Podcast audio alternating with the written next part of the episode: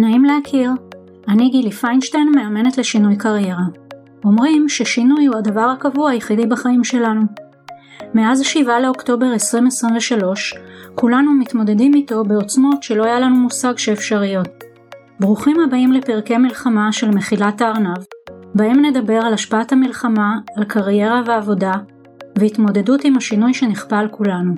בפרק השני בסדרה אני משוחחת עם אבי קרדי.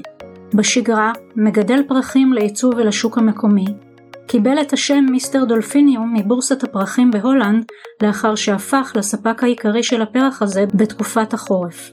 ובעת מלחמה, חקלאי המתמרן עם כוח העבודה המצומצם שלו למול צורכי המשק הגדולים. אנחנו משוחחים על הדרך שעבר מהקמת המשק ועד להצלחה הגדולה, על השאיפה להכין את המשק לקראת העברתו לאחריותו של הבן, על הקלפים שנטרפו ב-7 לאוקטובר והדילמות בעקבות כך, מסקנות ותוכניות להמשך. מיד מתחילים.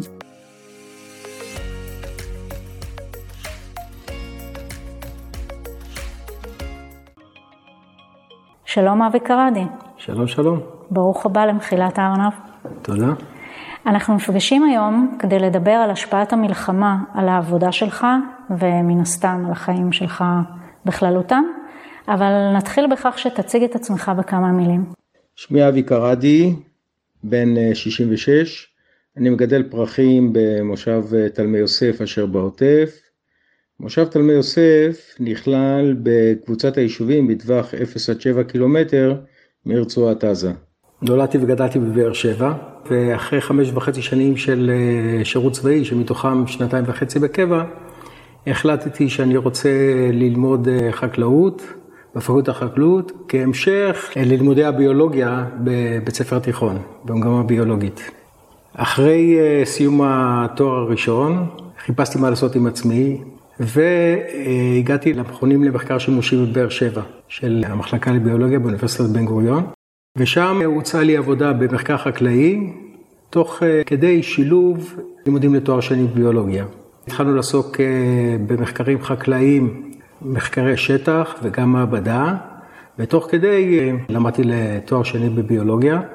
חלק מהניסיונות, ניסיונות השטח, עשינו במקום שבו אני היום אה, חי ונמצא, זה בנגב המערבי במושב תלמי יוסף, וככה הכרתי את המקום. הובא לידיעתי שמושב תלמי יוסף קולט משפחות, משפחות צעירות עם אה, ילדים. הייתי אז נשוי עם שני ילדים קטנים, עידו ומעיין, אמרנו בואו בוא ננסה, זה היה החלום שלי, להיות אה, מושבניק. חקלאי. מושבניק. תסביר לי את ההבדל, למה כל כך חשוב לעשות את ההבדל? המרחבים, המרחבים, בית קרקע עם אה, אפשרות לגינה גדולה ולתת לילדים את המרחב. סתם, הייתה לי פנטזיה ואמרתי לאחיינים שלי, תשמעו, כשאני אתבסס כלכלית, אני אחיה במקום שבו אני אוכל אה, לבנות בריכת שחייה ומגרש טניס ליד הבית. זהו, ככה... רגע, אבל אני רוצה למצות את עניין החקלאי. הכוונה היא שמה שעניין אותך זה בעצם הבית במושב ולא החקלאות, למרות שלמדת חקלאות. אה, כן, רציתי את, ה, את החיים בכפר.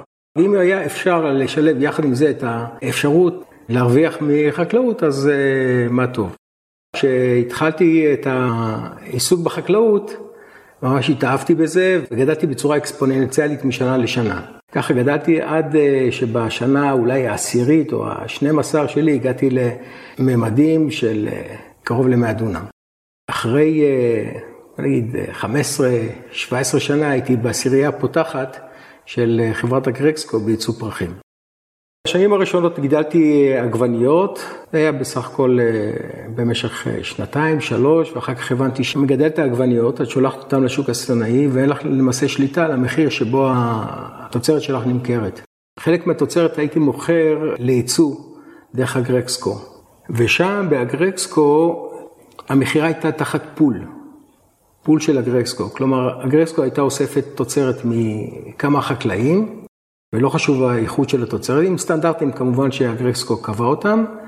היו אה, שולחים את העגבניות והייתי מקבלת מחיר פול של כולם, לא חשוב שהאיכות תוצרת שלך היא הרבה יותר טובה מהאחרים. זאת סיבה שהחלטתי גם כן לרדת מהעניין הזה של ירקות. החלטתי שזה לא, לא בשבילי וככה התחלתי את אה, ענף הפרחים. בענף שלי ניסיתי כל הזמן להתחדש, כי אחד הדברים שלמדתי כשעבדתי בא... באוניברסיטה, זה איך להיות שונה. איך להיות שונה, את יכולה להיות או לצאת עם הפרח מחוץ לעונה, לשווק אותו בתקופה כשאחרים אין להם את זה, או אה, להיות ייחודי עם אה, זן של פרח שלאחרים אין. ואז אפשר אה, למנף את, ה, את הידע שלך לתוצרת חקלאית שתבדה מחירים טובים יותר. וזה מה שעשיתי במשך הרבה הרבה שנים. תמיד ניסיתי להתחדש, תמיד עשיתי דברים שהם חריגים. מה היה המצב שלך, של העסק, לפני המלחמה? אני כל השנים הייתי במצב טוב. כלומר, אין שנה שבה לא הרווחתי. למעט אולי שנה אחת, ב-2015, שבה הייתי אה, די מאוזן. לא היו שנים שבהם הייתי צריך לקחת מקדמות מחברת הייצוא, אגרקסקו, כל חברה אחרת שעבדנו איתה עם השנים, כדי אה, לממן את ההשקעה בהעמדת העונה. היה לי יתרון נוסף, שבמשך כמה שנים, כשגידלתי עגבניות, אה, היה לי חוזה טיפוח עם הפקולטה לחקלאות, פרופסור קדר, שבה הוא טיפח זנים של עגבניות. יחד עם אה, שלוש חברות הזכרים הגדולות, שזה נתן לי מין אה, ביטחון כלכלי בהכנסה, בהכנסה הכספית, לנסות ולעשות דברים אחרים. אתה אומר שהיה איזה פרויקט ספציפי שעשית בשיתוף עם הדוקטור והאוניברסיטה, וזה לא משהו שהשפיע עליך היום במובן המיידי של העגבניות, אלא על עצם התפיסה שלא להעיז, לזה אתה מתכוון? כן, זה נתן לי את הביטחון להעז ולנסות, אה, סתם בקטע של הרחבה, או בקטע של אה, בניית אה, בתי צמיחה, חממות. כלומר, ידעתי שיש לי את ההכנסה הבטוחה, תמיד. יש בעצם כאילו אזור מסוים בשטח שלך, שאתה תמיד יודע שהוא בעבודה. כן, ככה שהייתה לי הכנסה, ביחס לאותן שנים ראשונות, כן, הייתה לי הכנסה די מוצקה לאורך שנים. ההכנסה הזאת למעשה נתנה לי את הביטחון להשקיע ולהעז בשנים אחרי. הבנקים הרי לא אוהבים לעזור לחקלאים, מבחינתם אה, חקלאי זה עסק מסוכן שאפשר לתת לו אשראי רק אם יש לו מספיק אה, ביטחונות בשביל זה. ולי היה את הביטחונות של ההכנסה הגבוהה הזאת לאורך שנים, וזה מאוד עזר לי בהתפתחות של המשק. אז אם אני מחזירה אותך לשאלה של איך בעצם היה העסק לפני המלחמה, אני מתכוונת נגיד אה, בשנה שלפני שהתחילה המלחמה. בעשר שנים האחרונות החלטתי שאני לא רוצה להתפתח יותר. הגעתי לרוויה כי יש יותר מדי מגבלות שהמוסדות שמים עלינו כדי אה, לבוא ולהתפתח בעסק. בין היתר זה, זה עניין של אה, כוח אדם, שמגבילים אותנו, אם אני צריך, אה, לפי המפתחות שמשרד החקלאות קבע, אם מגיע לי סתם 25 עובדים, אז נותנים לי רק 14 עובדים. או מכסות מים. יש שנים שאם אני משק שצורך 120 או 130 או 150 אלף קוב, פתאום יש שנה שכונה, היום זה קצת פחות בגלל העניין של ההתפלה, אבל היו שנים שהחליטו לקצץ 40% ממכסת המים. ואז מה אנחנו עושים עם כל השטחים, כל החממות שבנינו?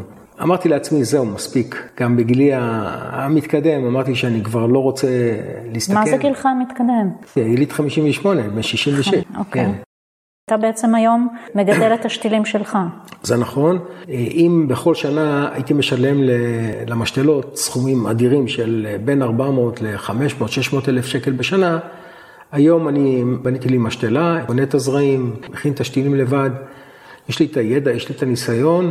אני חוסך קרוב ל-90% מהעלויות, לולי הייתה לי המשתלה. יפה.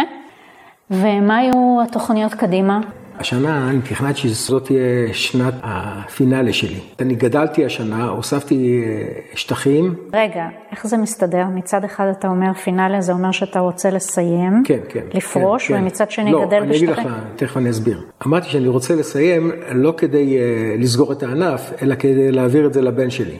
הבן שלי, הוא בוגר uh, תואר שני בביולוגיה, עבד במחקר חקלאי בקריית המדע ברחובות. והוא החליט לפני אה, שלוש וחצי שנים לבוא ולעבוד איתי במשק. אז אמרתי שבשנה האחרונה אני אתן בוסט אה, אה, למשק, אני אגדיל קצת את הרווחיות, ככה שכשאני אפרוש יהיה לי מספיק ביטחון כלכלי להתקיים גם אם אני אפסיק לעבוד ואני פשוט אור אשלוט את המשק. את העסק. הכנתי הרבה מאוד שתילים, רק לסבר את האוזן במספרים. אם אני כל שנה קונה 600-700 אלף זרעים של פרח שנקרא דלפיניום, השנה אני קניתי מיליון 250 אלף זרעים. וואו. אמרתי, אני רוצה לכוון לתקופות שבהן המחירים גבוהים, אמרתי, אני אעשה הרבה, ואת היית שותפה לשתילה של חלק גדול מהשתילים שנשארו במשתלה בזמן המלחמה. תכף נדבר. נשארתי עם כמות אדירה כן. של שתילים, שבאיזשהו שלב לא ידעתי מה לעשות איתם. איך אני שותל? כמות אדירה של קרוב ל-300 אלף שתיל שיש לי במשתלה, שאני חייב להוציא אותם בטווח של שבועיים, שלושה. בוא רגע נחזור שנייה אחורה, לספר לי על, ה, על החוויה האישית שלך, שלכם, בשבת של 7 כן. באוקטובר. אני לא גר במושב כבר כמה שנים. כלומר, עד לפני uh, כמה שנים היינו גרים במושב, ואז uh, החלטנו להעתיק את מקום המגורים מהמושב, בגלל, את יודעת, מגיעה לגיל שאת רוצה יותר uh, חיי נכון. חברה. כן. ללכת לסרט, ללכת למסעדה, לפחות uh, להיות סגורים שם במשק. מבחינת המקום, המקום מרוחק, מרוחק וסגור, ואם אנחנו רוצים ללכת למסעדה, אנחנו צריכים לנסוע שעה לכל כיוון. אני עדיין נמצא במושב, אני לפחות יומיים, שלושה ימים בשבוע, במיוחד בעונות השיווק, בין אוקטובר למאי, אני ישן שם, יש שם יחידת דיור שאני ישן. אה, הבן שלי גם כן ישן שם איזה יומיים בשבוע, כדי להיות קרוב לאוהדים וגם לנהל את המשק.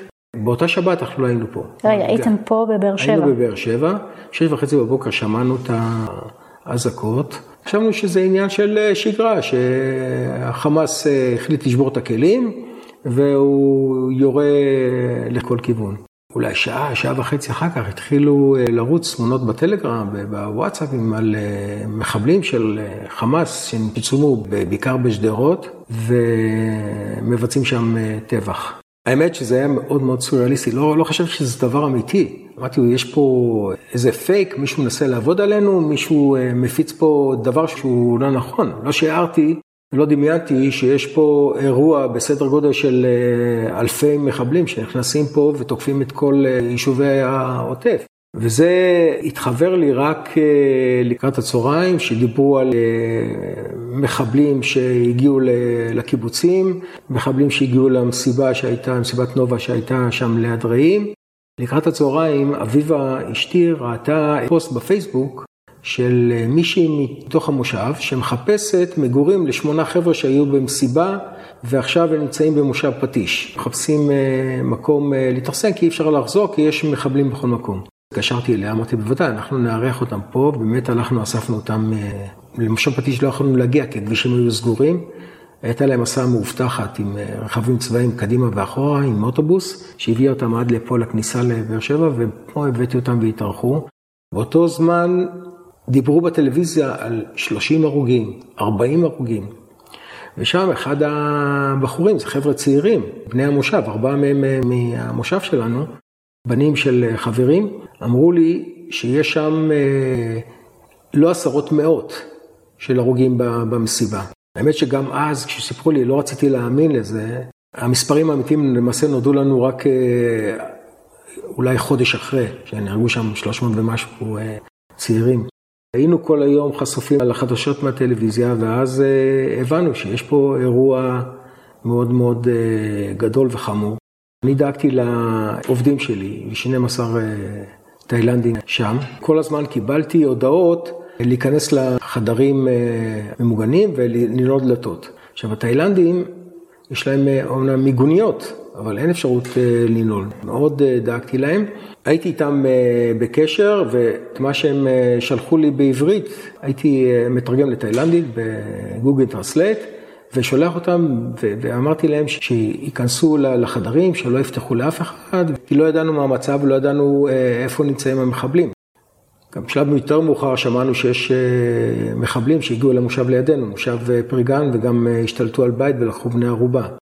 ביום ראשון רציתי להיכנס למושב, הגיע לשם כדי לראות מה קורה עם העובדים, ולא נתנו לי להיכנס, הכבישים היו חסומים.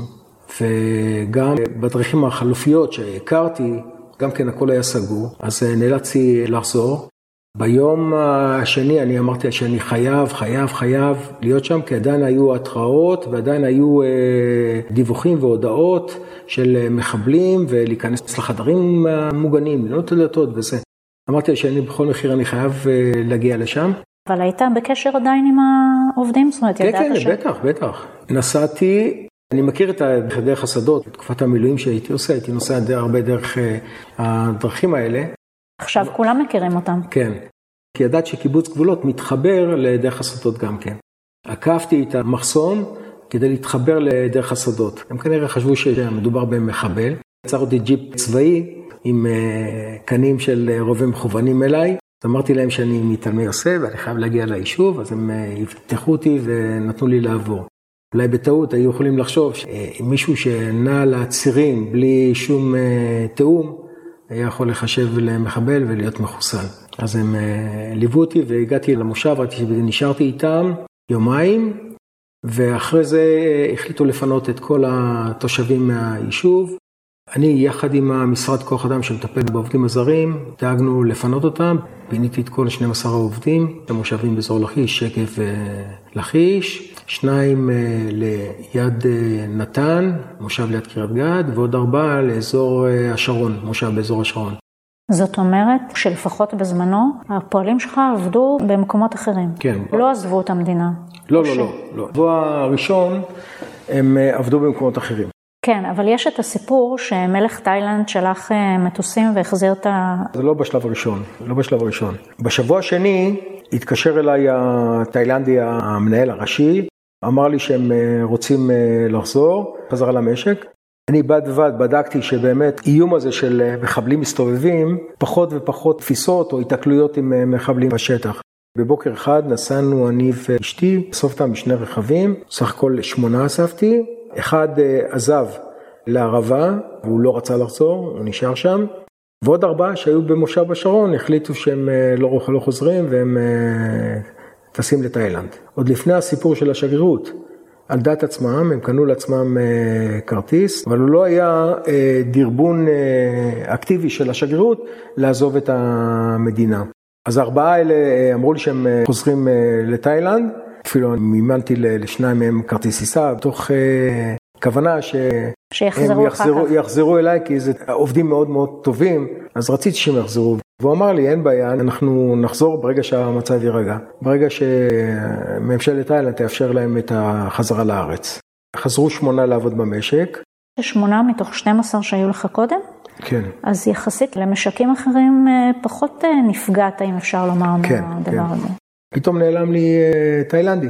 אמרו לי, אה, go back to Thailand. ושלושה ימים אחרי זה, עוד שלושה. הבנתי ששגרירות תאילנד התחילה לשלוח הודעות ווואטסאפים. לאסוף אותם חזרה. בבקשה, לאסוף אותם. ידוע לי שהם גם חכרו כמה בתי מלון בתל אביב, שלחו מיניבוסים לאסוף אותם מהמושבים. הם אחסנו אותם בבתי מלון עד שמצאו להם אה, מקום בטיסה חזרה לתאילנד. ככה הלך והידלדל מספר העובדים שלי עד שהגעתי לשלושה. אני רק אציין שחוץ מה-12 עובדים, בחודש אוקטובר היו צריכים לנחות להיות שלושה, שכבר שילמתי להם אגרה וחתמתי על חוזה העסקה מול אה, חברת כוח אדם ומולם. שהכל ו... תחת אותו אה, רעיון שדיברנו עליו קודם, של הגדילה, של. כן, כן, אמרתי שהשנה אני מתכנן לעבוד עם 18 אה, אה, עובדים זרים, או 18 תאילנדים, ועוד שישה עובדי קבלן. עובדי קבלן זה אותן אה, נשים בדואיות מהיישוב רהט.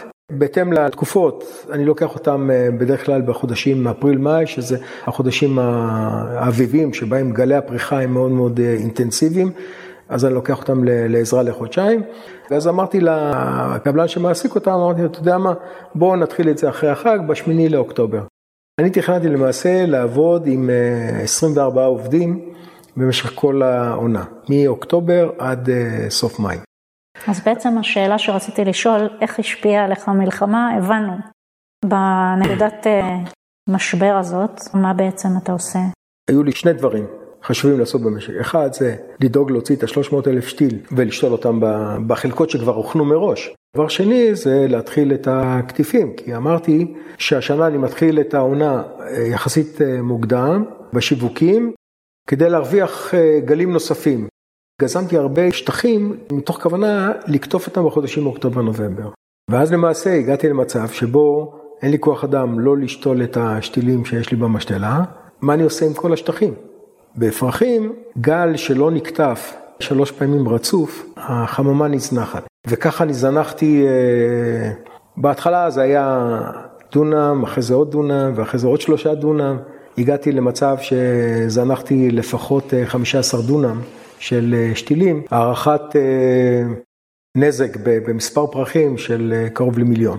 מה גרם לך להחליט שאתה לוקח את הסיפור הזה של המתנדבים ומתחיל מחדש? לא חשבתי לעשות עם זה כלום. ואז ביום שישי אחד, בקבוצת וואטסאפ של החקלאים במושב, כותב אחד הבחורים, יש ליד המזכירות שישה מתנדבים, זה היה בסביבות אה, שעה שמונה בבוקר, אם מישהו רוצה לקחת אותם.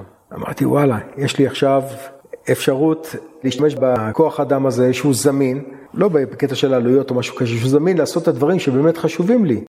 ואז אה, לקחתי אותם, כתבתי אה, לימוניום יחד איתם והם עשו עבודה מצוינת. ואחרי שגמרנו למיין, הם רצו לתרום עוד איזה שעה או שעה וחצי, זה היה יום שישי, ואז לקחתי אותם להתקין רשתות אה, תמיכה בפרחים. הם עשו את זה בצורה נפלאה. אמרתי וואלה, כוח אדם שאפשר באמת להיעזר בו, ואני אומר, אם לא להציל את כל העונה, לפחות חלק ממנה. האמת שאני לא יודע אפילו איך הגעתי לקבוצת וואטסאפ הזאת, לרחלי וכרמל. אה, אני חושב שהם פנו אליי אם אני צריך סיוע או משהו כזה. רחלי זה... וכרמל מייצגות את מי? הם אה, באופן עצמאי, הם לא שייכות לשום ארגון. הם הקימו מין אה, חמ"ל כזה שעוזר לחקלאים, ואז היא פתחה לי דף וואטסאפ, שלא לא יודע איפה היא פרסמה את זה, ופתאום הדף וואטסאפ שלי הפך להיות ויראלי. בקבוצת וואטסאפ היו לי מאות שותפים בקבוצה. עד שאמרתי לה, כרמל, תרגיעי, אני לא, לא צריך כל כך הרבה. מה שכבר זנחתי זה כבר אי אפשר היה להציל. ואת העבודות, כדי להציל את הגל השני, זה עבודה שלא מתאימה למתנדבים. בעזרת המתנדבים, למעשה, קודם כל הצלחתי להוציא קרוב ל-90 אחוז, 95 אחוז מהשתילים במשתלה ושתלתי אותם. ולגבי הקטיפים, הצלחתי לעשות מעט מאוד, מתוך ה-130-140 דונם שיש לי, אני משתמש אה, כרגע במדעים לעזרה בקטיפים שהם ברגע זה. לא קטיפים שהיו צריכים להיות, לא קטיפים שצריכים להיות.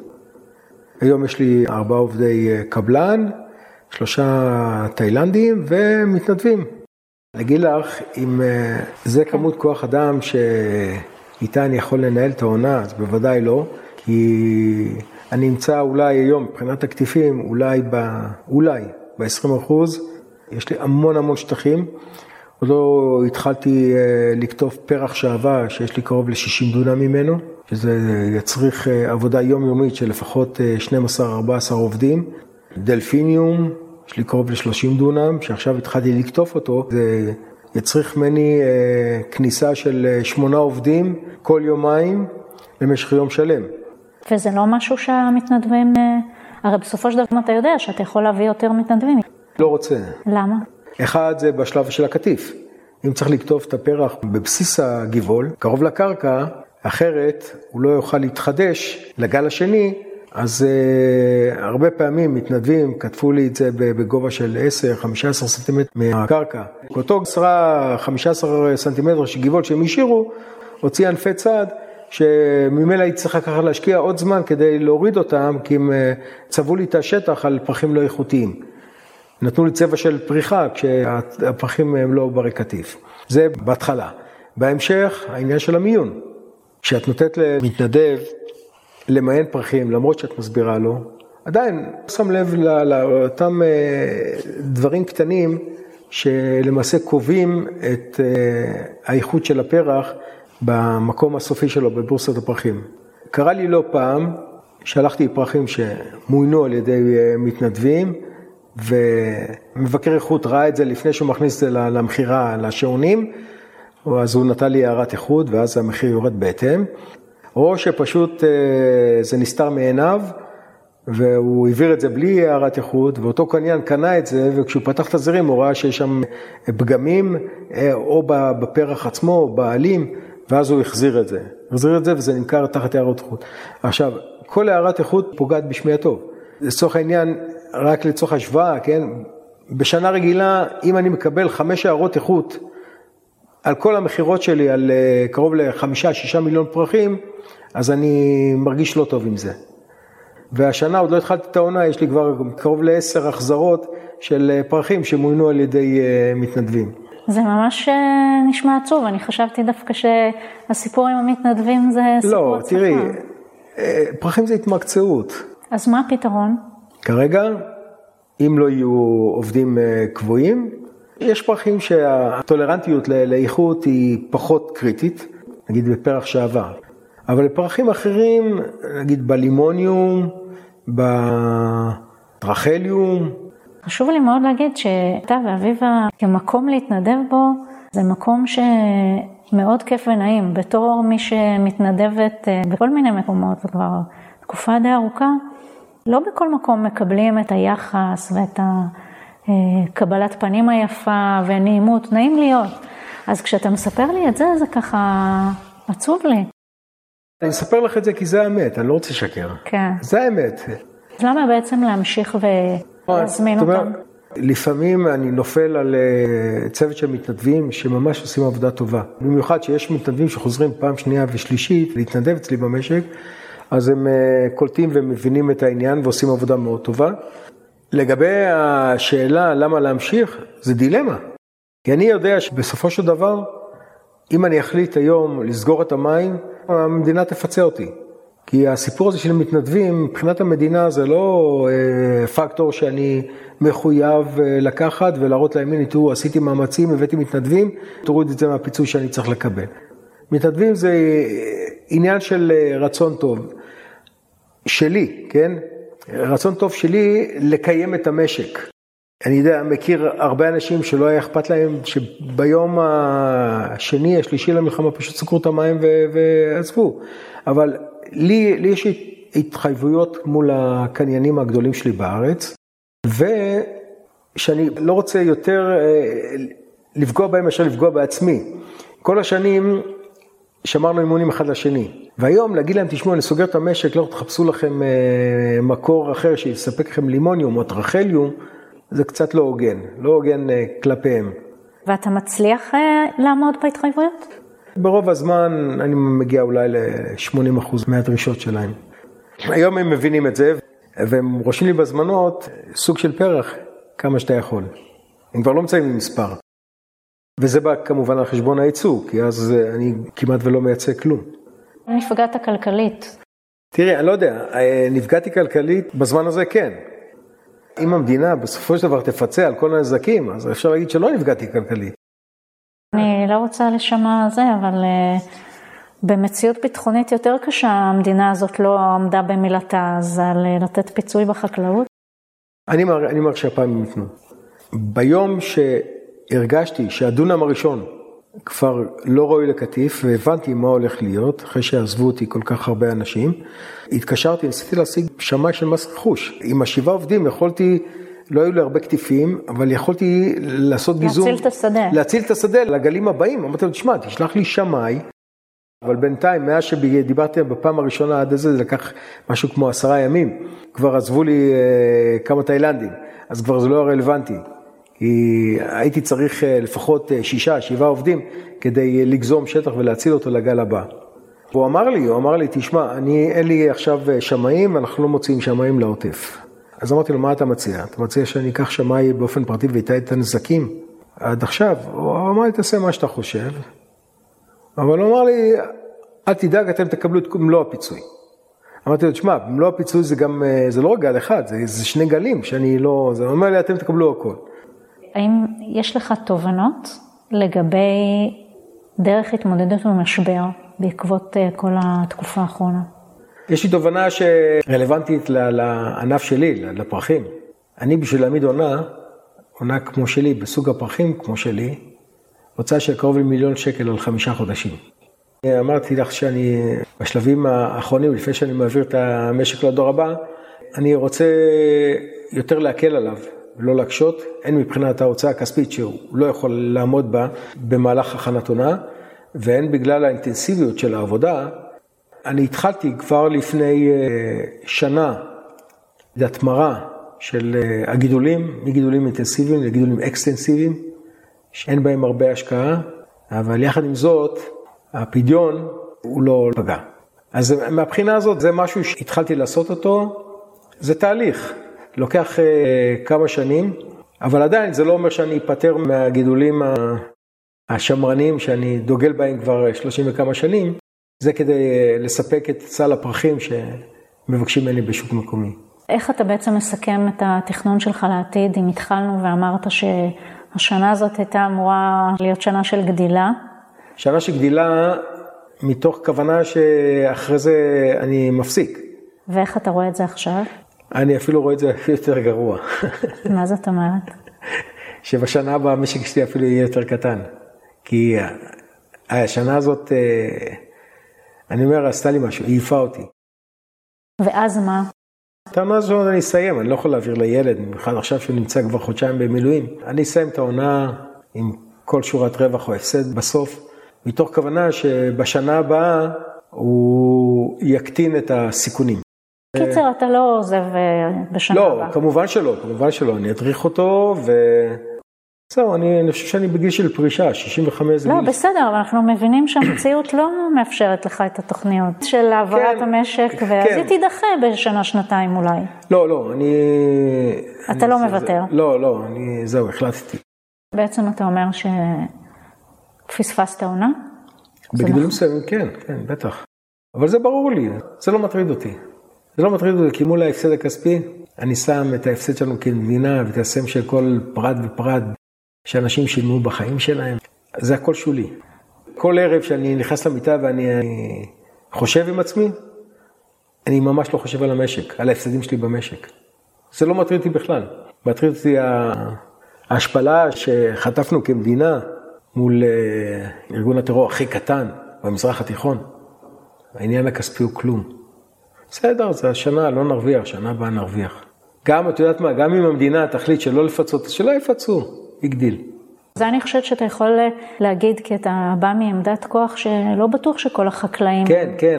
אני שומע סיפורים על אנשים שיש להם אה, חמומות עגבניות, שהם מחויבים לסיטונאים בהלוואות של, אה, בוא נגיד, 100 אלף שקל לחודש, הם חייבים להחזיר על ההשקעה שלהם. הם בנו בתי רשת, בנו חממות, אני בטוח שלהם זה משפיע, והם יצטרכו את העזרה, את הסיוע, את הפיצוי. מאוד מתלבטים, שלא כמוני, היו רוצים לסגור את המים ולקבל את הפיצויים בסוף העונה, אבל הם צריכים להחזיר 100 אלף שקל בחודש.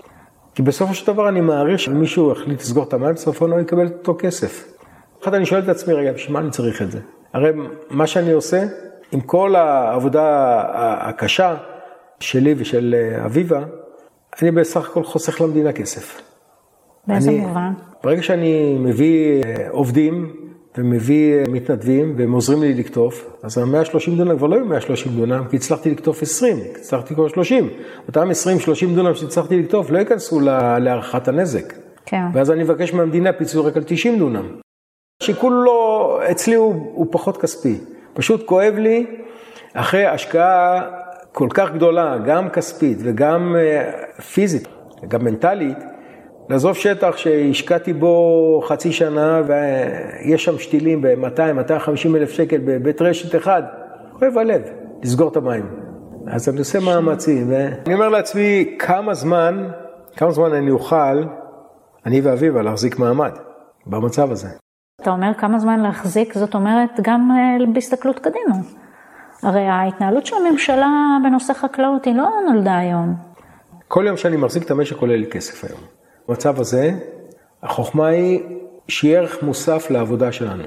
אמרתי לעצמי, למה? למה אני צריך לעשות את זה? אז בוא אבל... תענה למה. משהו סנטימנטלי, לא רציונלי. זה כאילו לראות את הבייבי שלך דועך מול העיניים שלך, זה קשה. את יודעת, להפסיד משהו שהרווחתי אותו במשך אה, הרבה שנים, להפסיד אותו בגלל... אה, מלחמה מעצבנת. מלחמה או חבורת אה, מחבלים. בסדר, אז נשקיע עוד קצת מאמץ, עוד קצת כסף, בסדר. ומה, כשאמרת שאתה רוצה לצאת לפנסיה ולתת את המשק לבן, מה חשבת לעשות? מה התוכניות לפנסיה? אה, אני יודע, חשבתי לצלוח נערות געשים, לקפוץ ממצוקים, לא יודע, לטייל. מעולה, בסדר, תכף יגמרו פה קצת המלחמה ו... לא, האמת שאני, קודם כל אני אדם שקשה לי לא לעשות כלום. אני לא, לא יודע מה אני אעשה. יכול להיות שאני אעבוד אה, כיועץ חצי משרה אצל הבן. כמאמנת קריירה אני אומרת, שכדאי שתתכנן את הדרך הזאת של הפנסיה, שלא תבזבז אותה בדרך שלא מתאימה לך. דרך שמתאימה לך אז יכולה, כמו שאתה אומר, לבוא חצי משרה למשק, זה דרך מצוינת, אבל לתכנן את הדברים מראש זה מאוד מאוד כן, חשוב. כן. מה עוד אה, חשבתי לעשות? לא יודע. אמרתי קודם כל אני רוצה שנת חופש, כי באמת... אה, זה רעיון מצוין. לא יצאתי לחופש, כמה שנים. להיות לא בחופשה אלא בחופש. צריך אבל אה, חופש פנימי קודם. כן, נכון. וזה אני יכול להשיג רק אם אני באמת אה, סמוך ובטוח שהבן יוכל לנהל את זה בצורה טובה. בוא אני אאתגר אותך, ונניח שהוא לא יהיה מסוגל לעשות את זה בצורה טובה. אתה החלטת שאתה רוצה לפרוש? אז אה, נסגור את המשק. פשוט לסגור את המשק. המקצוע הזה מאוד מאוד תובעני. המקצוע פרחים או מקצוע חקלאי? לא, מקצוע חקלאות, חקלאות. יש הרבה משתנים בו שלא תלויים בך. אתה יכול להיות סופרמן, אתה יכול להצליח בכל, ואז באה סופה, טורפת הכל. יש היצב בשוק הפרחים והמחירים אה, נמוכים, פתאום שער היורו מתרסק. אז אה, זהו, מספיק, עייפתי. ואנחנו יכולים לסיים עם איזה משהו אופטימי? לא, זה אופטימי. יוצא, לא לחופשה, לחופש. לחיים חדשים. בסדר, נכון, בן אדם צריך לדעת אה, כן, לעצור. כן, נכון. תודה רבה על השיחה. לא דבר. מתלבטים בעקבות המלחמה לגבי המשך דרככם המקצועית? אתם מוזמנים לקבוע איתי שיחת מיקוד ללא עלות וללא התחייבות. כמו כן, מוזמנים לעקוב אחריי גם באתר שלי. חפשו גילי פיינשטיין בגוגל. תודה שהאזנתם, להתראות בפרק הבא.